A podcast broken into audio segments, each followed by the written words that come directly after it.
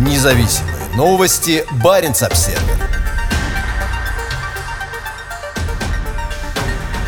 Коренные народы призывают зарубежных партнеров Норникеля требовать от компании действий в области экологии. Норникель не приглашает нас на встречи, поэтому мы призываем к действию иностранных акционеров и покупателей металлов, говорит Павел Сулянзига, президент находящегося в изгнании фонда Батани, защищающего права коренных народов российского севера.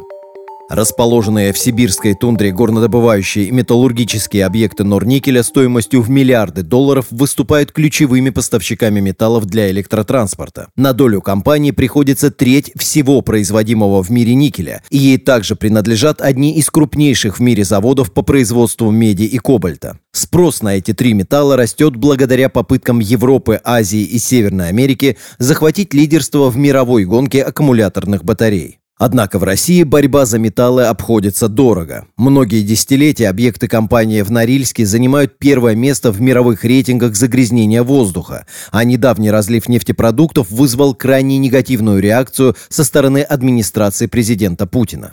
В Норникеле утверждают, что экология является для него главным приоритетом, и у компании есть комплексные планы по дальнейшему снижению загрязнения воздуха. В наличии такого приоритета сомневаются коренные народы, которым кажется, что их не слышат. Нет, Норникель не приглашает на свои встречи и совещания. Так ответил Павел Сулянзига на вопрос Баренц Обсервер о диалоге между его организацией, представляющей интересы коренных народов, и металлургическим гигантом. Они же привыкли, что они могут всем диктовать условия в России. На Таймыре Норникель царь и бог, сказал он.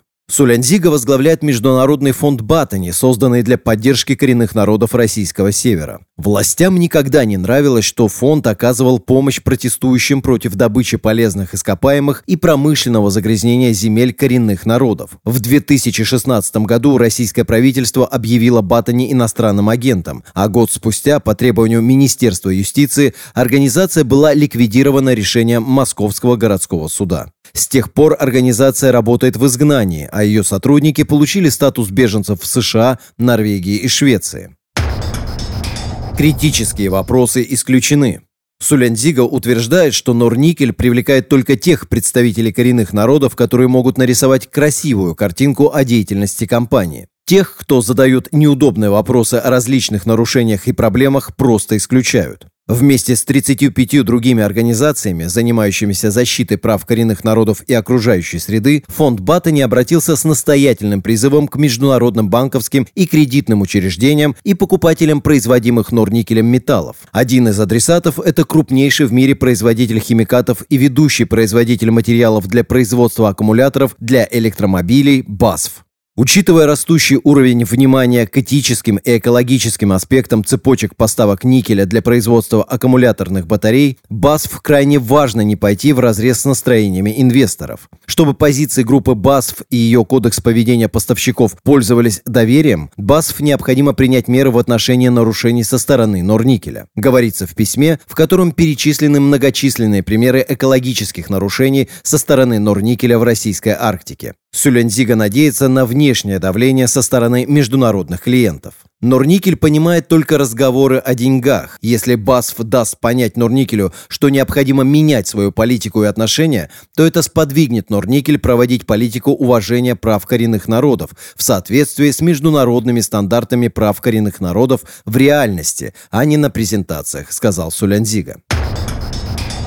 Вопросы устойчивого развития. Пресс-секретарь БАС в Кристине Хаупт заверила Баренц Обсервер, что компания ожидает от всех поставщиков полного соблюдения применимого законодательства и международно признанных стандартов экологического, социального и корпоративного управления. По ее словам, БАСФ поддерживает регулярные контакты с Норникелем по вопросам устойчивого развития и другим аспектам сотрудничества. В 2018 году БАСФ и Норникель подписали соглашение о стратегическом партнерстве для удовлетворения растущего спроса на материалы для производства аккумуляторов для электромобилей. Сотрудничество включает в себя строительство нового завода по производству материалов для аккумуляторов для европейского авторынка рядом с принадлежащим Норникелю никелерафинировочным заводом финской Харьявальте. На наш взгляд, исходя из разработанных ООН руководящих принципов предпринимательской деятельности в аспекте прав человека, важны стремления и действия компании к обеспечению устойчивости, сказала Хаупт. По ее словам, БАСФ является соучредителем глобального аккумуляторного альянса, объединяющего представителей бизнеса, власти и гражданского общества для разработки стандартов и инструментов для создания социально ответственной, экологически и экономически устойчивой инновационной производственно-сбытовой цепочки для аккумуляторов. При этом БАСФ лишь один из немногих, кому нужен металл для производства аккумуляторов. В прошлом году Илон Маск из Тесла призвал металлургов производить больше никеля. Тесла предоставит вам гигантский долгосрочный контракт, если вы будете производить никель эффективно и безопасно для экологии. Стремятся обеспечить себя сырьем для производства электромобилей, объем которых, как считается, в течение следующих нескольких лет вырастет до нескольких десятков миллионов штук в год и другие автопроизводители, в том числе Hyundai, General Motors, Ford и Nissan. Программа поддержки. Осознавая критику в свой адрес, на этой неделе Норникель объявил о программе грантовой поддержки коренных народов Таймыра, на котором расположены крупнейшие металлургические объекты компании. Большая часть заявок направлена на сохранение многолетних традиций и практик, исторической памяти и культурного кода народов Таймыра. Мы надеемся, что конкурс «Мир Таймыра» станет реальной поддержкой для местных сообществ, поможет не только сохранить, но и развить богатое культурное наследие региона, заявила старший вице-президент Норникеля Лариса Зелькова. По мнению Павла Сюлянзиги, это всего лишь пример покупки Норникелем влияния. Зачем им вести переговоры с теми, на кого они не могут повлиять, когда они могут просто купить лояльность других, сказал он. Это российская реальность, добавил Сюлянзига.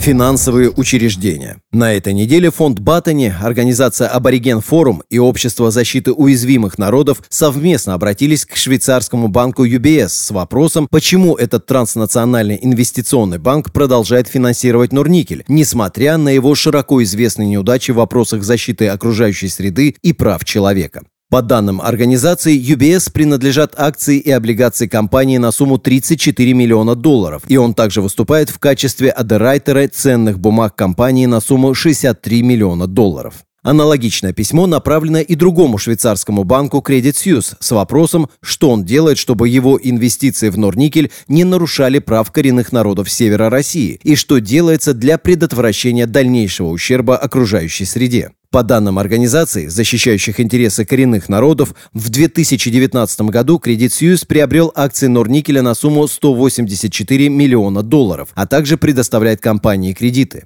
В письме в адрес Credit Suisse подробно рассказывается, как коренные народы Арктики, населяющие эту землю многие поколения, такие как Саамы, Ненцы, Нганасаны, Энцы, Долганы и Эвенки, страдают от негативных воздействий деятельности Норникеля на их оленеводство, охоту, рыбалку и хозяйствование в целом, а также на их физическое здоровье и благополучие.